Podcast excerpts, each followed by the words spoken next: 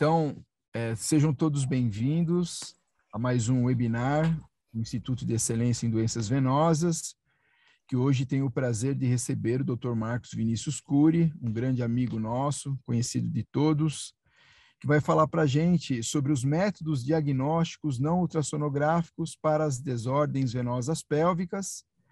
Para quem não conhece o IEDV, ele é um, um grupo de amigos, né, é, que gostam desse assunto, de doenças venosas, é, síndromes obstrutivas venosas, é, tratamento da trombose na fase aguda e na fase crônica.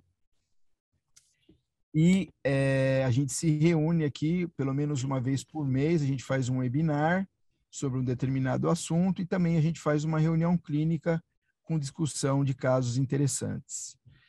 O IEDV não tem finalidade lucrativa, né? Ele é um, na realidade, ele é um instituto de pesquisa, né? Que na atualidade eu sou também o presidente, além do presidente da sociedade, né, Mar né Marquinhos? É. Que Colabora, corrobora com os dois, com as duas presidências.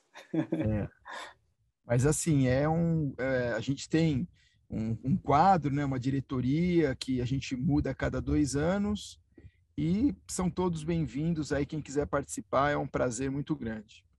Marcos, a palavra é sua, fica à vontade aí para mostrar, eu sei que você tem bastante experiência também nesse assunto, eu estou aqui para aprender com você hoje, muito obrigado aí. Bom, é, Fábio, primeiramente eu quero imensamente agradecer um honroso convite, é um prazer estar tá, tá com você aqui falando sobre esse assunto. É, dizer também para as pessoas que é, o Fábio tem bastante experiência em eu já aprendi bastante coisa com ele. Quando eu tenho dúvida em alguns casos venosos, eu discuto.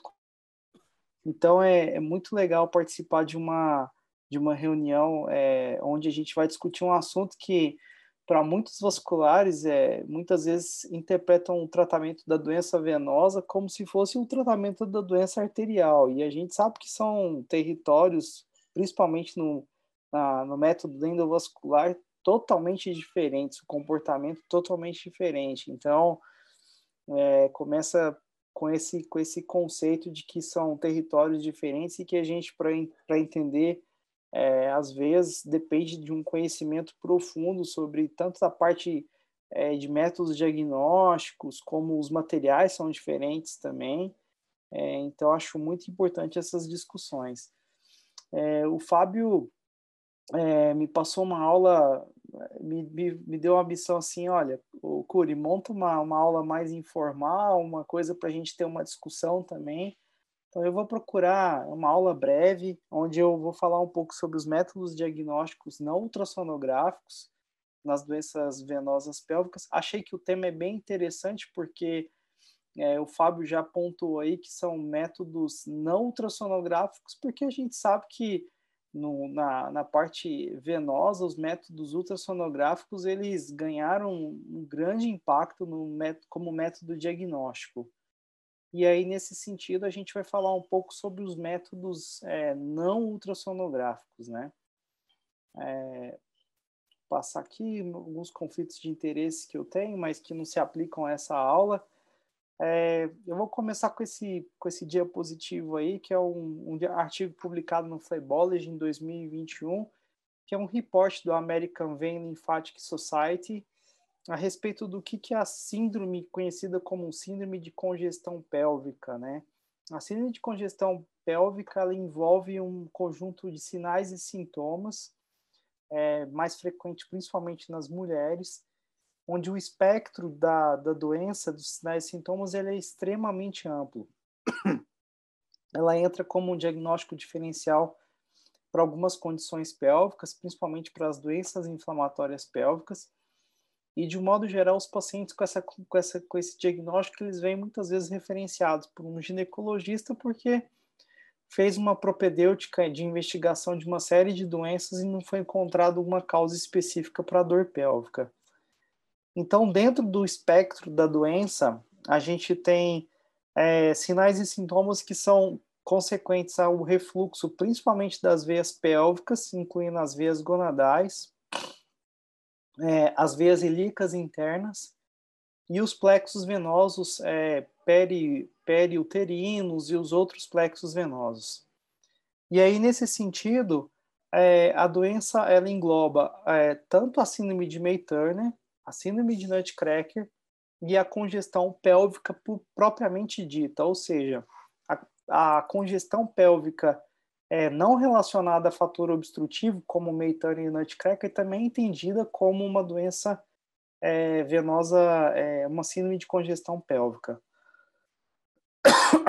Dentre os sintomas, é, a gente tem a, a, as causas de obstruções é, da veia renal, que incluem uma sintomatologia bem específica, que aí são os pacientes que têm quadro de micro ou macro hematúria associada à dor é, lombar crônica.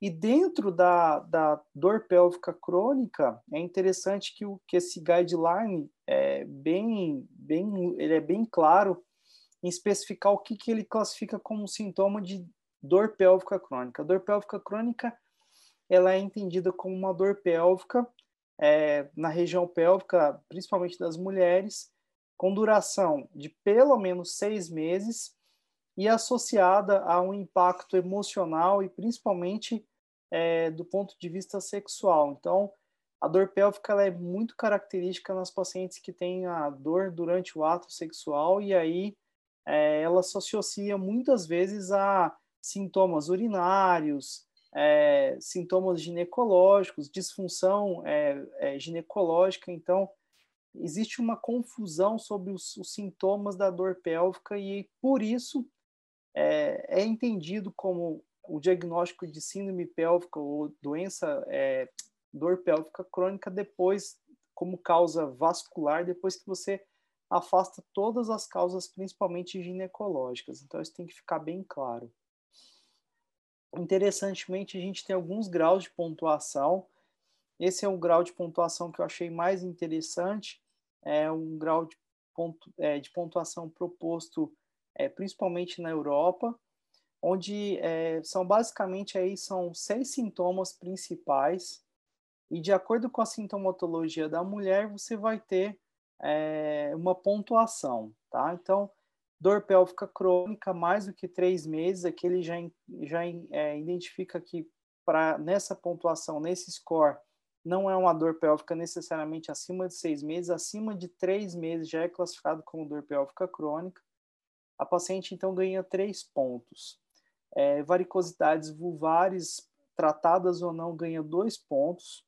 Varicosidades na perna também ganha pontuação, são dois pontos é, dor durante a, a, um agravamento da, da dor pélvica durante longos períodos em pé, durante intercurso sexual, ou seja, durante o ato sexual ou durante a menstruação, ganha um ponto. Um ou mais partos também ganha um ponto. E a doença do ovário, das trompas, da bexiga ou intestinal, sem uma causa definida, ganha um ponto, tá? Por que, que é importante essa pontuação? Notem que é, à medida que vai é, tem pontuações diferentes, são dor pélvica ganha três pontos, varicosidades vulvares dois pontos. Quando você faz a pontuação nesse score, se a paciente tem menos do que três pontos, ou seja, dois pontos apenas, ela provavelmente não tem síndrome de congestão pélvica. Se ela tem mais do que três pontos, o diagnóstico de síndrome de congestão pélvica ele é provável, tá? Estratificando as pacientes é, de acordo com, essa, com esse grau de pontuação, esse estudo aí com 43 pacientes, ele identificou que, obviamente, os sintomas são diversos e a interpretação clínica e o tratamento é muito diferente também de paciente para paciente, ou seja, esse tratamento ele é individualizado. De todo modo, o que tem que ficar de, de recado aqui é que existem causas obstrutivas e não obstrutivas, tá? Então, não necessariamente uma paciente que tem refluxo de veia gonadal, ela tem uma obstrução, por exemplo, na veia renal. É um, existem causas, por exemplo, é, de não obstrutivos, ou seja, refluxo primário da veia gonadal, sem necessariamente estar associado à estenose da veia renal propriamente dita. É, numa revisão publicada também nesse do, do próprio American Vein Lymphatic Society, no, publicado no Phlebology, é, é estabelecida uma classificação muito semelhante à CEAP, que a gente já conhece para membros inferiores, que é essa classificação que se chama SVP, que é Symptoms, Varices and Pathophysiology, ou seja, sintomas, varizes e fisiopatologia. É uma classificação é, ainda, assim, utilizada, ela é aceita pela sociedade, mas particularmente um pouco difícil de entender, mas é basicamente uma maneira de você é, estratificar e reportar quais seriam os graus e sintomas da paciente, com o intuito principalmente de, na, do ponto de vista científico, você produzir trabalhos, ou seja, você conseguir falar a mesma língua, estratificar a paciente, colocá-la nessa graduação para que você tenha condição, por exemplo, de comparar com outro grupo. Essa acho que é a principal intenção dessa classificação. É, essa classificação ela leva em consideração, obviamente, os sintomas, a distribuição das varizes, e no P, que é da fisiopatologia, é, são três fatores analisados: a etiologia, se é trombótica ou congênita, a causa, se é primária ou não, e o mecanismo fisiopatológico, ou seja, refluxo ou obstrução. Basicamente é isso. É, notem que então essa classificação é um pouco ampla, mesmo porque na parte anatômica ela é estratificada de acordo é, com a disposição anatômica, e então existe uma certa tentativa de correlacionar com a classificação CEAP. É, onde que vai entrar principalmente os métodos diagnósticos aqui? Que isso que é, acho que é importante a gente pontuar. Os métodos diagnósticos vão entrar tanto na colocação no sentido de você identificar a parte anatômica, mas também a causa da etiologia, principalmente do que diz respeito à parte da, do, do, processo obstrutivo ou não. Então, os métodos diagnósticos eles vão entrar principalmente nesse sentido. É, notem que há uma, há uma correlação, é, o diagnóstico diferencial é fundamental. Então, a gente tem dor pélvica por várias, várias causas, desde gastroenterológica, ginecológica, musculoesquelética. Então, o que tem que ficar de, de recado é que, apesar da alta suspeição clínica, com aquela pontuação que eu apresentei é, anteriormente, essa paciente, de modo geral, ela deve ser vista por uma equipe multiprofissional, multiprofissional, principalmente, eu pontuo aqui, principalmente o papel do ginecologista no acompanhamento dessas pacientes, para se excluir fatores é, relacionados à parte ginecológica para aí o, principalmente o cirurgião vascular estar tá atuando. É, em relação aos métodos diagnósticos, essa revisão aqui, publicada agora em 2022, é um artigo bem recente, ele pontua os, os métodos diagnósticos principais e fica bem estabelecido, bem claro, que o método diagnóstico principal inicial é a ultrassonografia. A ultrassonografia é o método padrão ouro é, inicial, no diagnóstico inicial, é, principalmente porque com o método ultrassonográfico você consegue detectar os pontos de obstrução, os pontos de refluxo, porque a gente sabe que o refluxo muitas vezes se tem uma interpretação hemodinâmica, né? Então, quem vai dar a hemodinâmica é o ultrassom. E das modalidades diagnósticas ultrassonográficas, ultrassonográficas destaca-se principalmente o ultrassom transvaginal, transabdominal e o transperineal. É, de acordo com o Park e colaboradores, que foi um principal, é, o principal autor que, é, que analisou essa, essa, o, desempenho dos do ultrassom, existe uma correlação positiva entre o tamanho da veia gonadal e a, o diagnóstico da síndrome de congestão pélvica, de varizes pélvicas. É, esse autor ele reporta que quando você tem uma veia gonadal superior a 8 milímetros no ultrassom ou principalmente transvaginal ou transabdominal, você consegue mencionar e conseguir, consegue identificar, identificar uma veia gonadal superior a 8 milímetros, existe uma correlação de mais ou menos de 75% de valor preditivo positivo para o diagnóstico de congestão pélvica ou de síndrome de congestão pélvica.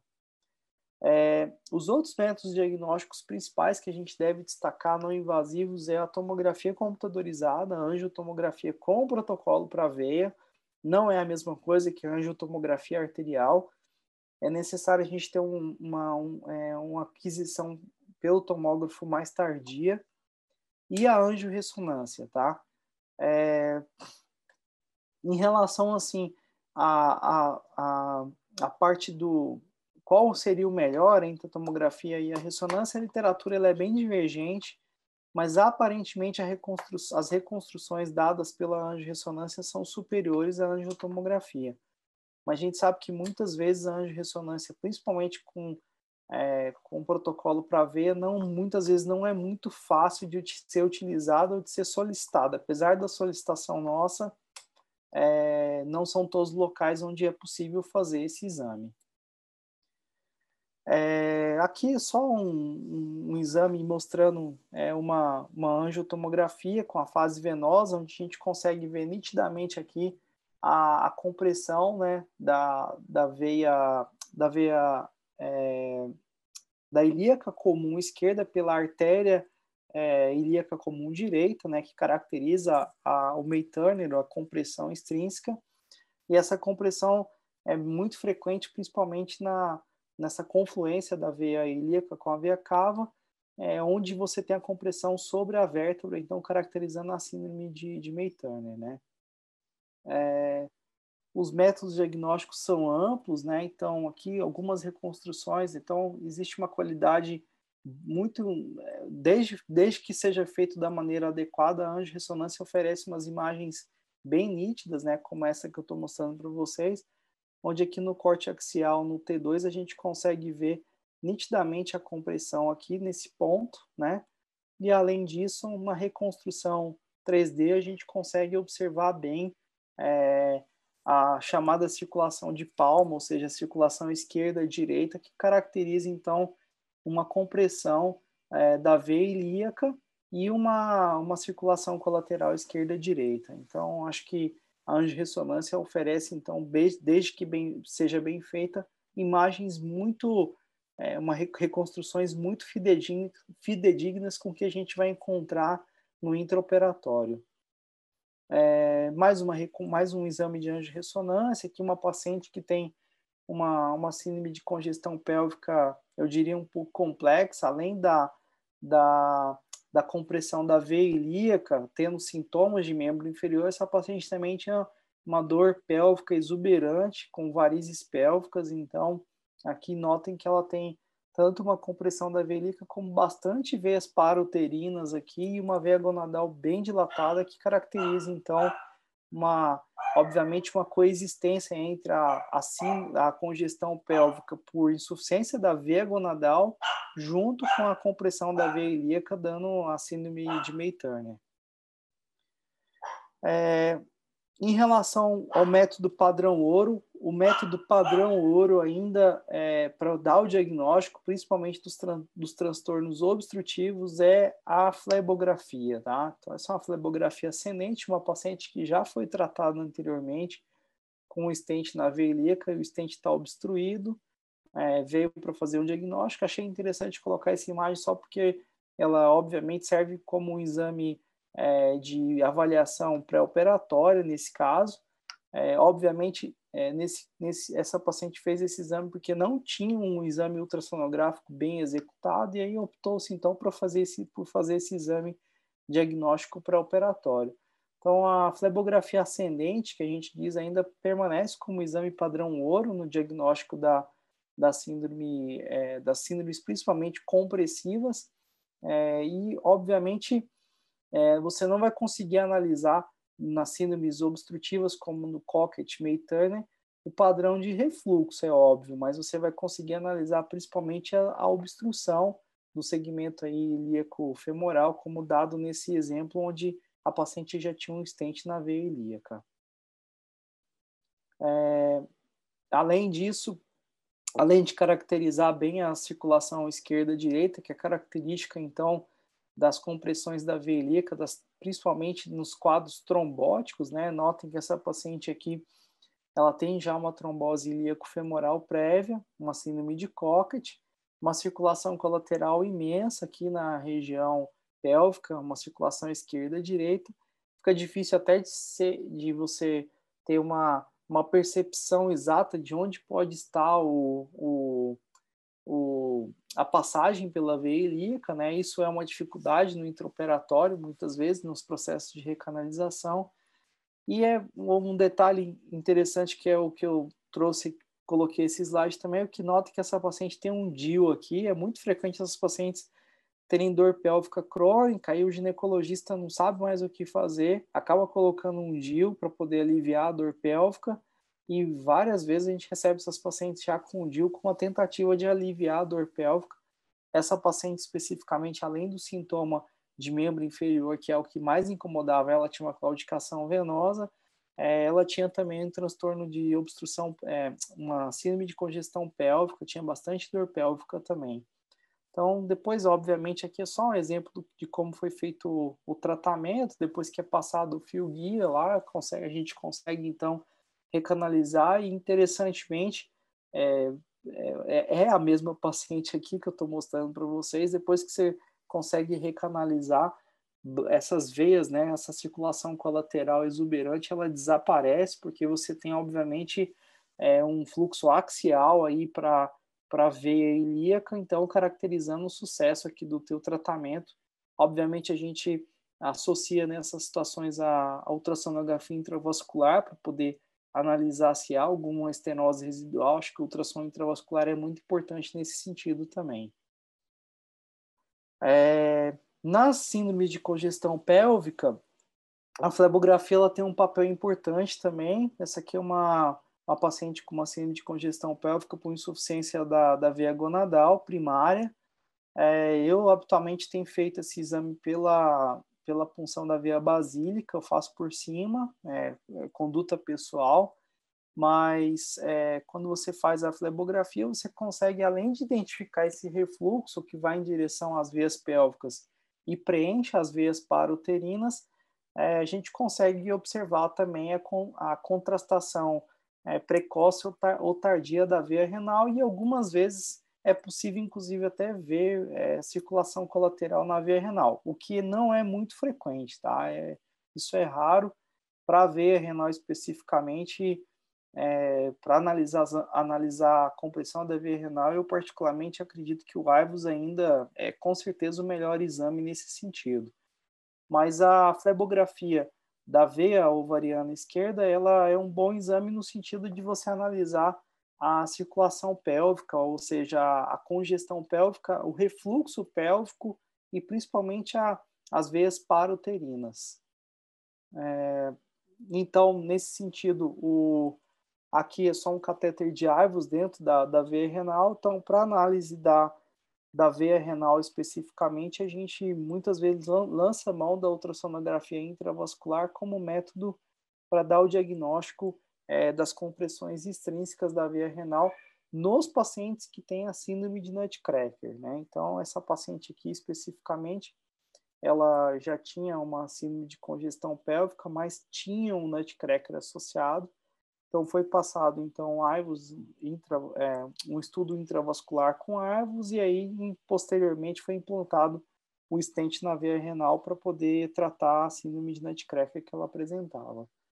O AIVOS ele tem como característica principal a possibilidade de você analisar obviamente o diâmetro, mas também calcular o tamanho da veia que vai te auxiliar na escolha do tamanho do stent mas outro principal benefício que eu vejo no IVOS, principalmente nas síndromes é, de, de é, compressivas pélvicas, é, especificamente no meio Turner Cockett, é que a gente consegue analisar precisamente a extensão da doença, dado que é, se você deixa ainda estenose quando vai tratar o segmento é, ilíaco femoral, se há estenose residual, a chance de insucesso de obstrução do stent é muito alta. Então, a gente obviamente tem que, na, na maioria das vezes, parar é, com o stent no, na veia sadia, tanto no teu inflow como no, como no teu outflow também. Então, nesse sentido, o IVUS é, é um método diagnóstico bem interessante para identificar exatamente o ponto onde não há doença na veia. É, esse trabalho do, do grupo aí do Dante Pazanese, acho que foi a tese do, do Bruno Loureção, é, onde foi o Fábio Rossi que orientou ele. É um trabalho interessante porque há uma correlação é, entre a ultrassonografia intravascular e o mediante é, e o gradiente pressórico medido é, entre a cava e a veia femoral. É, o trabalho ele, além de mostrar que interessantemente há os locais de compressão das veias são diferentes, não necessariamente é sempre a, a estenose na veia ilíaca comum. Então, um trabalho aí do grupo do Dante mostrou que existem outros pontos de compressão venosa, né? Quando você faz o estudo com ultrassom intravascular, é, a, o local mais frequente, 70% dos casos, é exatamente no cruzamento lá da veia é, da artéria ilíaca comum direita sobre a veia ilíaca comum esquerda, que é a síndrome é, de May-Turner, mas existem outros pontos onde você pode ter a compressão extrínseca da veia, é, e o trabalho mostra como dado interessante que existe uma correlação entre é, a, a medida dada pelo ultrassom intravascular superior a 50% e o gradiente pressórico, principalmente nos pacientes onde você faz a, a, o teste com a hiperemia reativa. Ou seja, a, nas, nessa curva ROC que eu apresento aqui, a, a sensibilidade e especificidade do ultrassom intravascular ele é positivo, né? Principalmente nas situações onde tem uma estenose detectada no ultrassom intravascular superior a 50%, denotando aqui uma correlação então entre a ultrassonografia intravascular e a correlação com, com a medida do gradiente pressórico. Então, ultrassom intravascular, nesse sentido, é um método bem interessante para o diagnóstico dos transtornos, principalmente obstrutivos. Bom, era isso que eu tinha para passar para vocês na aula, e aí acho que a gente segue com alguma discussão, Fábio. Bom, é, parabéns pela aula, Marcos, é assim, super bacana a sua apresentação. E eu estava escutando aqui, estava anotando um monte de coisas assim que eu acho interessante a gente abordar, né? E não sei nem se vai dar tempo da gente falar tudo, mas vou tentar ser bem rápido, Vamos já lá. que vai ter um tempinho para a gente poder debater um pouquinho a aula. Bom, primeiro a gente está falando de um problema super importante, né? Super grave, né? Quem mexe com esse tipo de paciente, a gente tem visto cada vez mais. É impressionante é, quantos, quantas mulheres tem por aí, né, Marcos, que sofrem anos e anos e anos e não é feito diagnóstico.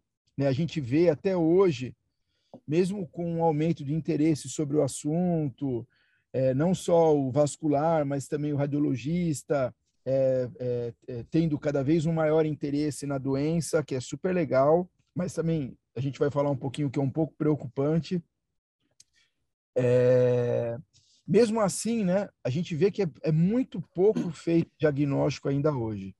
É, tem aquela regra de um terço, né? Então a gente tem um terço das mulheres tem dor pélvica crônica, um terço das mulheres que vão no ginecologista a, a, tem, tem essa queixa principal, né, de dor pélvica crônica, e um terço dessas mulheres, a causa da dor pélvica crônica é a congestão pélvica.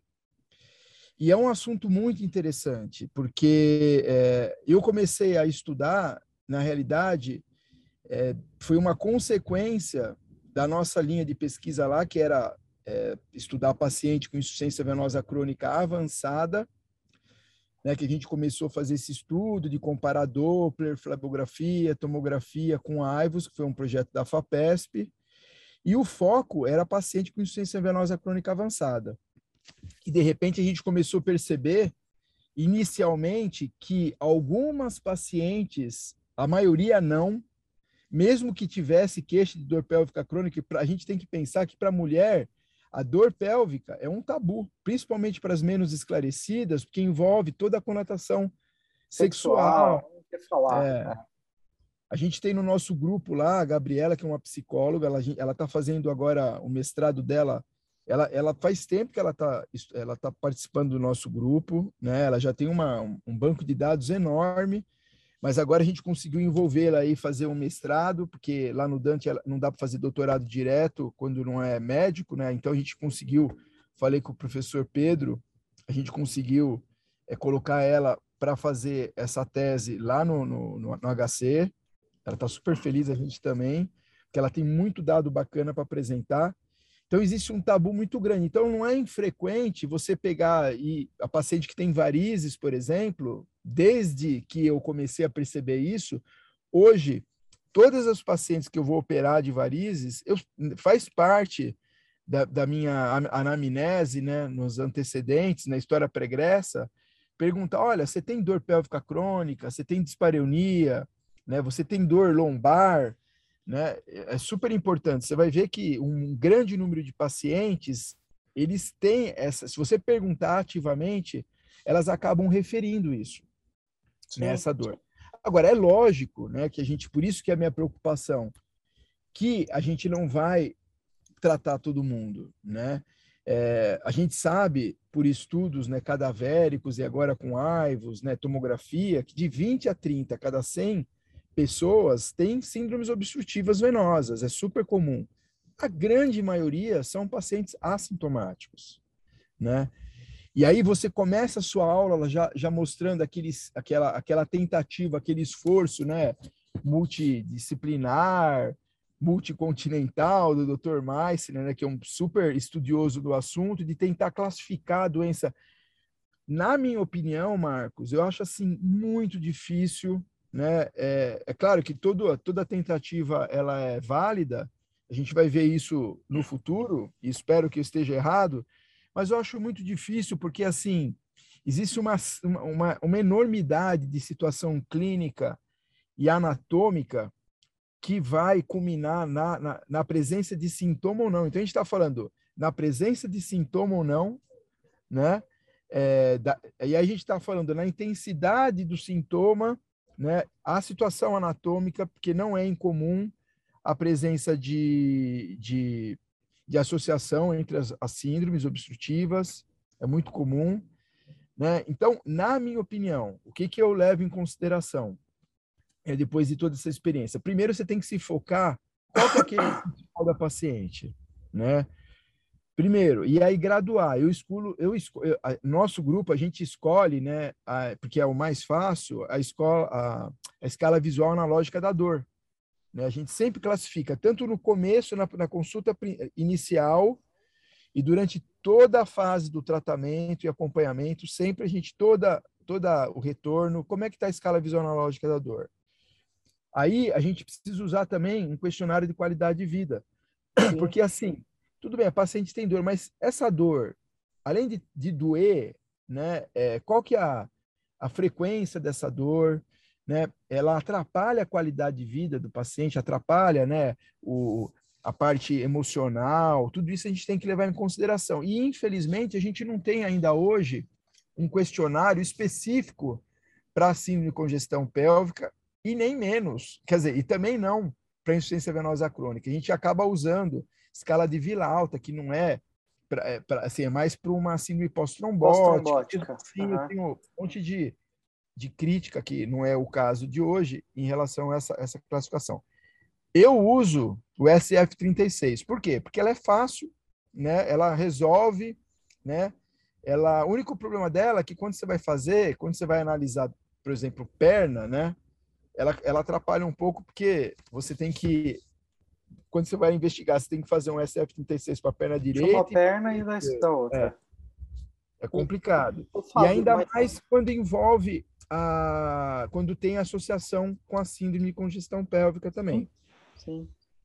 Outra Não, coisa acho... também que assim, ah. né, é, é, muito importante. Você já entrou um pouco nesse assunto, mas acho que vale a pena a gente entrar um pouquinho mais a fundo. Meu, as, a dor pélvica crônica, né, a, dor, a, a síndrome Turner, a síndrome Nutcracker, elas, elas se interpermeiam muito, né? É muito raro você ter uma pessoa, uma, uma, uma mulher ou um homem que tenha, lembrar também, né, que varicocele também é uma manifestação, que é a principal causa de infertilidade secundária no homem, né, é a congestão pélvica. É, meu, é muito, muito raro ter um, assim, a, a, o, o, paciente referir a dor especificamente num ponto. Se você for conversar com ele, sempre você, ele vai acabar referindo que ou naquele momento ou em alguma fase da vida ele teve alguma outra algum outro sintoma em outra outra região, né? Exame físico, né, é super importante procurar os sinais, né, indiretos da presença de obstrução e do refluxo né, varizes em, em, regiões anatômicas não habituais, tal, etc, etc. Você ia fazer uma, falar alguma coisa, Marcos? O que, que você ia falar? Não, eu acho que você pontuou bem aí no começo a, a doença, as varizes pélvicas, elas, elas para muitos ainda, eles entendem como uma entidade não existente, né? Então, é, muita gente não acredita. Nós, nós, nós mesmos, colegas vasculares que, que recebem às vezes esses pacientes, não acreditam. Os ginecologistas às vezes não acreditam também na doença. Então, acho que você pontuou bem. E é o que você está falando. Tem paciente que fica com dor pélvica anos e não chega a um diagnóstico porque não foi feita uma investigação ou referenciada para um colega que possa fazer essa investigação, né? Então, é, eu concordo com tudo que você falou. Eu, eu, eu acho, tenho a mesma impressão sua, que eu acho que você tentar graduar isso aí como um CEAP é, vai falhar, a gente não vai conseguir fazer isso aí, é, porque realmente não tem essa possibilidade. O, existe uma conexão muito grande entre os pontos anatômicos de obstrução e refluxo, como você falou. Então, acho que, que é importante a gente dizer isso aí, esses recados que você passou. Tá, tá. Acho que concordo com tudo que você falou aí, viu, Fábio? É. Então, eu achei aqui o que, então, a doença venosa, muito mais do que arterial, né, Marcos? Ela assim, ela ela exige muito mais tempo na anamnese, muito mais tempo no planejamento. Eu, porque assim, você tem, são uma, é uma, uma, uma é uma série de questionamentos que você tem que passar antes de você definir a melhor estratégia, né? E muitas das vezes, assim, é muito raro eu tratar o paciente já na primeira, sabe? Já indicar na primeira, mesmo que o paciente esteja sofrendo anos, a gente vai devagar. A gente tem que lembrar que são pacientes jovens, né? Sim. E todos sim. esses tratamentos ainda são tratamentos ainda que não existe um nível de evidência alto né? Exato. Então, você tem que discutir muito bem com o paciente. Às vezes o pessoal mais novo, né? Assim, mais afoito, vê, vê um o diagnóstico que quer fazer. É. é. aí faz, um, faz uma tomografia, já vê tal. Não, é assim, eu tenho, até hoje, eu tenho um, um, assim, um cuidado, um medo muito grande, porque são pacientes muito, muito novas, né? De, é assim, a, o, desde que você é, é, você consiga a, a, é, ter um bom treinamento, você tem uma, uma experiência já maior, mesmo assim a gente tem esse receio, porque assim, as complicações elas podem ocorrer, né? Sim, sim. Até recentemente a gente teve um, eu não vou citar nomes, obviamente, mas a gente teve um caso super polêmico de um colega super experiente, talvez o mais experiente entre nós, que teve uma complicação, né? E, e assim, pode acontecer complicação. Mesmo não. você seguindo todo o treinamento, os conceitos anatômicos, técnicos, né? Então, a gente precisa tomar esse cuidado. Eu é... acho que o principal cuidado, Fábio, que a gente tem que ter, sinceramente, eu, eu percebo muito paciente overtreated, né? Que a gente chama, né? Que é isso que você falou, o colega mais novo vê um diagnóstico, vê uma tomografia com compressão e aí já pensa em colocar um stent na veia ilíaca eu tenho recebido alguns casos de pacientes jovens que já chegam com stent na veia ilíaca, onde o sintoma dela principal desde o começo era uma insuficiência de veia gonadal. Então, eu acho que o que é. você falou que é individualizar, principalmente o que ela tem de clínica, é fundamental, porque eu, eu assim, existe uma discussão ainda na literatura e em alguns grupos, mas eu sou adepto de você é, tratar o sintoma, obviamente. Então, se a paciente tem uma síndrome de congestão pélvica por insuficiência de gonadal, eu particularmente não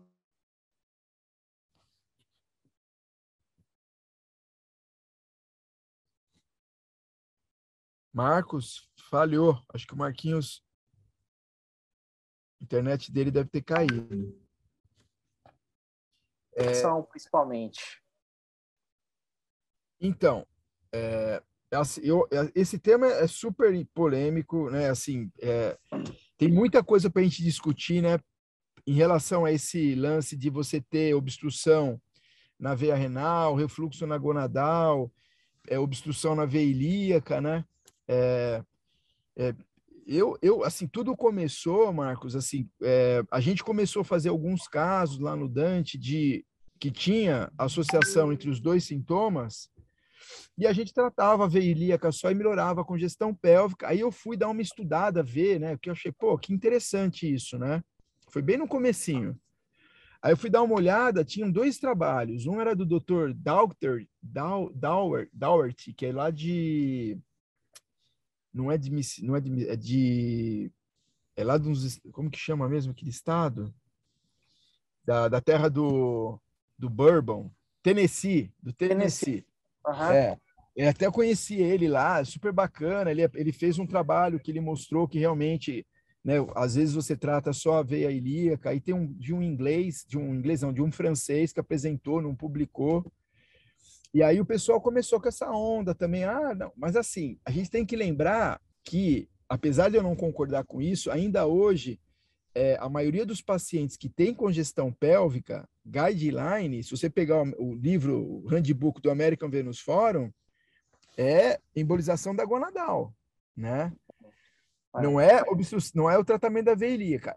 É, eu acho, é, é, eu acho meio errado. Tanto é que às vezes você deve ter acontecido com você já de colega que, que emboliza gonadal e aí era a principal via de saída, né? Porque tinha uma obstrução grave na veia ilíaca e aí piora até os sintomas, né? Há uma piora do sintoma. Aí você vai ter, aí você tem que ir lá e abrir a, abrir a veia ilíaca.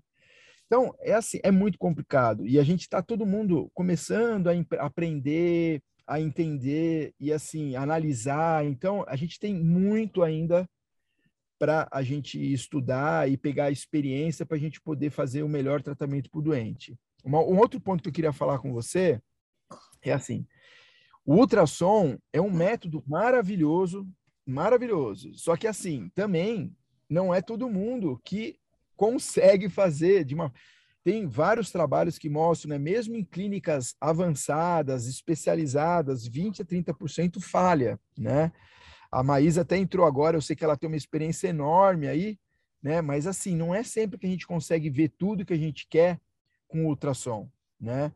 Eu acho que é, a gente precisa cada vez mais divulgar, né? E lá na, na, lá na sociedade a gente vai fazer esse trabalho, a gente começar a nossa regional entrar nos, no, nos congressos de ginecologistas, para mostrar né, que ela existe, pelo menos. Né? Eu sei que vai ser difícil mudar a cabeça deles de uma hora para outra, mas assim, eu acho que o caminho realmente é a gente começar a fazer a ultrassonografia transvaginal, tentando identificar a presença das varizes pélvicas, para eles encaminharem para a gente, para fazer o Doppler.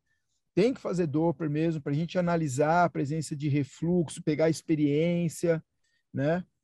É, a gente tem o trabalho lá do, do, do, Patrick, né, que ele avaliou super bem, um trabalho bem bacana. Agora tem a Raquelzinha que está estudando bastante. Eu acho bem legal o método, né? Aí a gente vai lá no, seguindo a sequência no, na, na, lá no Dante, a Angiotomo para a gente, né? A gente tem, assim, eu peguei uma experiência eu pessoalmente enorme com Angiotomo porque eu que avaliava, né? Angiotomo eu que fazia a comparação com Aivos então você vai pegando, vai vendo coisa, né? Sempre comparando com Aivos. Atomo, qual que eu acho a grande vantagem? A grande vantagem é que você consegue, ainda mais a gente que é vascular, que a gente tem aquela capacidade, né, de reformatar as imagens, corrigir os ângulos, tal. Cara, eu fico horas avaliando, acho super bacana, né? A gente consegue avaliar a presença de da, da, da, da, da compressão, também do, do recuo, Medir, né? Medir fibrose, tamanho, né, Fábio? De, consegue é, medir tamanho, que acho que é uma coisa que é interessante, né? Analisar a presença uma... do, das colaterais, né? Tudo isso aí a gente consegue ver na tomo, só que a tomo, infelizmente, a gente, para ver a luz, é muito complicada. Uma coisa que você falou, né, que assim é importante, quando eu peço angiotomo, Marcos, eu peço três fases: a fase arterial, a parenquimatose e a venosa as três fases são importantes. Se você pedir só a fase venosa, você vai deixar de ver. E a gente vai fazer mais webinar para discutir só a tomografia. E aí a gente, aí depois a gente pode entrar mais, que tem bastante coisa para eu falar ainda. Angiorressonância, na minha opinião, tirando que ela mostra aquelas imagens bem legais, tal, super bonitas, tal, eu não tenho muita experiência, Mas eu não gosto muito do método, não, porque eu acho que ela superestima, ela não tira um pouco a capacidade de você corrigir os ângulos, né? Eu não, não, não acho muito, assim, no momento atual, eu não aconselho angiorressonância, não. Eu acho que angiotomografia, se você tiver a oportunidade de fazer as duas, legal, você vai pegando. A gente está começando lá com o Ibrahim fazer um protocolo para comparar angiorressonância com AIVOS, mas venografia não é objetivo dessa apresentação também, né, que é já invasivo, mas ainda hoje é o método, né, é considerado uma, o método padrão ouro. Eu não, não concordo muito, mas eu acho bacana porque você consegue analisar a presença de refluxo, tentar identificar as, as obstruções, que a gente só consegue ver na venografia quando ela é muito grave, quando ela tem assim, venografia para obstrução entre 50% e 79%, a gente tem um trabalho, é, é, muito ruim. Por isso é, é importante o AIVOS. O AIVOS é uma ferramenta essencial. Né? Eu sei que não é sempre que a gente pode, né? não é sempre que o convênio é, é, ele, ele, ele autoriza, mas no consultório, paciente consultório, cara, hoje em dia é dois, três mil reais. Uma pessoa que está sofrendo anos. Tem gente que gasta, vai no, na fazer tratamento de vasinho, gasta mil reais numa sessão e acha lindo. Dois a três mil reais, né, paga em várias vezes, é, é uma ferramenta super importante. É o único método que a gente vai ter certeza se a paciente tem, tem obstrução ou não, ou não se você tratou bem ou não, ela é essencial. O único problema é na região de confluência, porque às vezes, como o eixo do ultrassom ele não é paralelo ao, ao, ao vaso, nesses locais eu acho que a angiotomografia ela, ela, ela é até melhor que o AIVOS para ver compressão, não ver a luz. É, porque a gente, né, a gente tem que lembrar, flebografia, a gente não vê trave, não vê membrana. Não. Né? Infelizmente a gente não consegue ver. E é muito comum, né? Quando a gente está fazendo, às vezes, a, o balonamento com, com catéter balão, a gente sentia aqueles pipoco, né, Curi? Sim, sim. Membrana, tal, você sente na mão. Você vê que não é, não é só o padrão obstrutivo. Dentro da, da obstrução você tem traves intraluminais, tem uma série de outras coisas que concordo contigo, a flebografia não dá esse diagnóstico. E aí o AIVOS é. Eu, eu sou meio chato, eu, eu acho que eu, eu, eu compartilho com a sua ideia. Eu, eu não trato mais veia sem AIVOS, assim. Eu, é, é, é uma coisa que faz parte da minha solicitação de, de de materiais quando eu vou tratar qualquer veia, porque é um método que te auxilia demais, né? Tanto, na, tanto no diagnóstico, como principalmente que eu falei, na extensão, né? Você não pode parar o teu tratamento numa veia doente, né? Então você tem que parar em veia boa, né? Então isso o Aibus te dá essa noção muito boa, né? É, eu acho assim que ele tem um custo, uma custo-efetividade muito grande. Isso é, assim, tem dados, a gente está buscando esses dados, porque assim é muito comum de receber no paci paciente no consultório de colega que fez sem o AIVOS e obstruiu precocemente, e você citou muito bem, né? Porque são obstruções que a gente não identificou, né? É, extensão também que a gente não conseguiu verificar na, na venografia e só o AIVOS que ele vai te dar essa informação.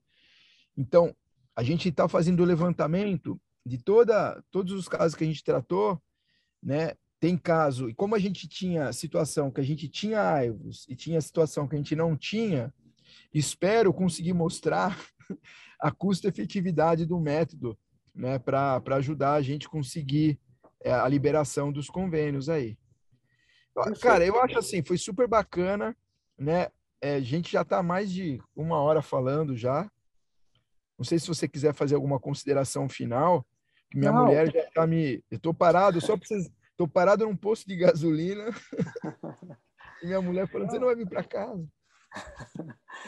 Não, Fábio, eu queria. A consideração que eu tenho para fazer é te parabenizar pela iniciativa aí do IEDV, que é um, uma ideia muito bacana, um fórum de discussão sobre tratamento venoso. Eu achei muito interessante essa ideia. Não sei, desculpa, não sei se partiu de você a ideia de fazer esse, este instituto, mas parabéns pela iniciativa. É muito legal a gente poder discutir isso. E eu acho que concordo plenamente com você. A gente tem que avançar no tratamento, tratar bem veia, né? Não é a mesma coisa que tratar artéria, a gente sabe disso. É, e eu acho que a ideia de mostrar caso e a gente ter uma discussão, principalmente com os colegas mais jovens, e também eu acho que muito interessante entrar nos temas polêmicos, né? E a gente conversar sobre isso também. Então, e a ideia de de, de ir atrás dos ginecologistas, mostrar que a doença existe, eu acho que é fundamental, viu? Parabéns aí pela iniciativa. Obrigado, Marcos. Assim, o IEDV, como a gente já falou, né, só uma reunião de amigos que se interessam pelo assunto. Ele é multidisciplinar, é que ainda não é tão quanto a gente gostaria que fosse, né?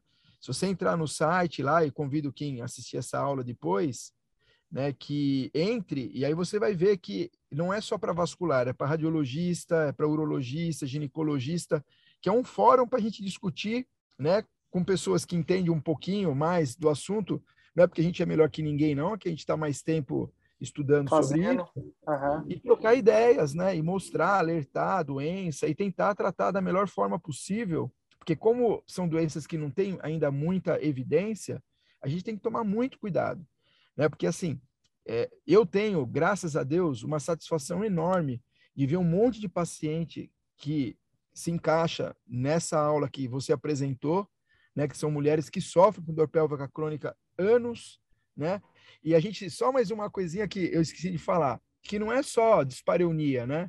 É síndrome do colo irritável, é dor lombar, às vezes o paciente é tratado como se fosse uma lombociatalgia, é compressão é, neuroradicular, tem uma série, né?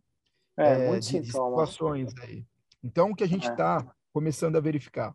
Então, realmente é para isso, né? A gente está fazendo, então, esses webinários, que eles ficam todos gravados e ficam disponíveis no site, e a gente vai iniciar aí também essa parte do, das reuniões clínicas, que são três casos clínicos, que tem um método para a gente apresentar bem rápido, né? Para a gente ser é, durante uma hora a gente poder é, é, conseguir ganhar uma, a maior quantidade possível de informação, né? Para não ficar nessa nesse desespero ter que chegar em casa a mulher brava aqui mandando WhatsApp aqui, né? Tá bom. Mas muito obrigado Mas... por ter entrado e Imagina, um prazer, Fábio. Adoro o assunto, parabéns pela iniciativa.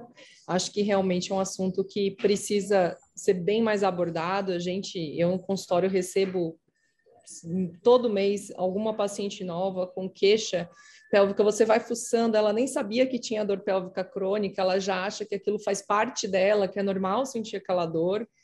E recentemente uma paciente com varizes atípicas, ah, eu vim para tratar as varizes, varizes com origem glútea dos dois lados, com ultrassom conseguia seguir até a prega glútea, adentrando profundamente a pelve fez um cavo ilíaco agora, compressão renal, compressão ilíaca, milhares de varizes pélvicas, útero grande, inchado, com veia, provavelmente adenomiose associada. Então, assim, são pacientes que têm, às vezes não é um quadro só, às vezes ela tem mais de um quadro associado, né? E o próprio ginecologista não tem noção disso. É, eles, eles não sabem, às vezes, nem pedir o exame, né? É verdade. É, não sabem, não sabem que exame pedir.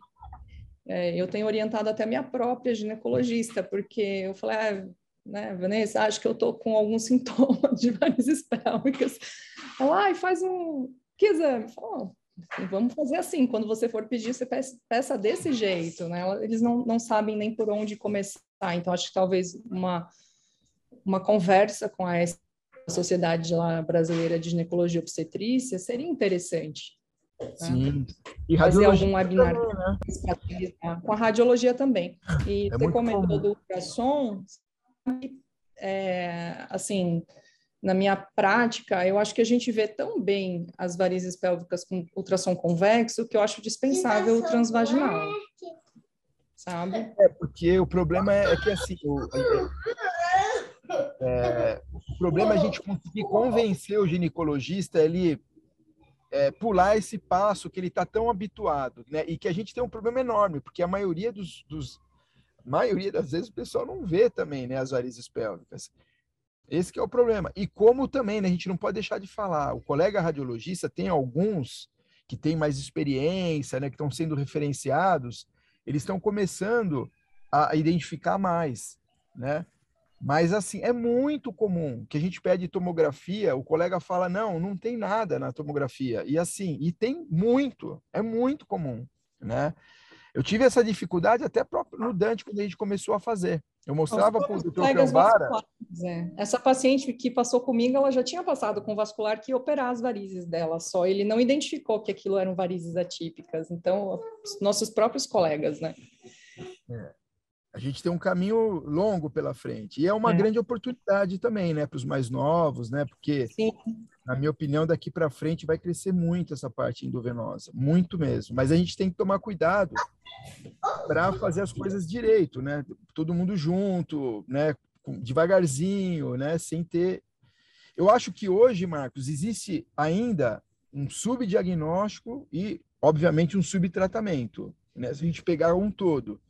Mas eu concordo com você, tem muito colega né, naquele afã, ah, não, eu preciso né, fazer caso, pô, estou começando tal vamos ter um pouquinho de calma, né? Esse grupo serve para isso, para a gente conversar, né? Ninguém é dono da razão, mas assim, tem caso para todo mundo, vai ter muito caso para tratar, porque tem muito paciente com insuficiência venosa crônica grave, né?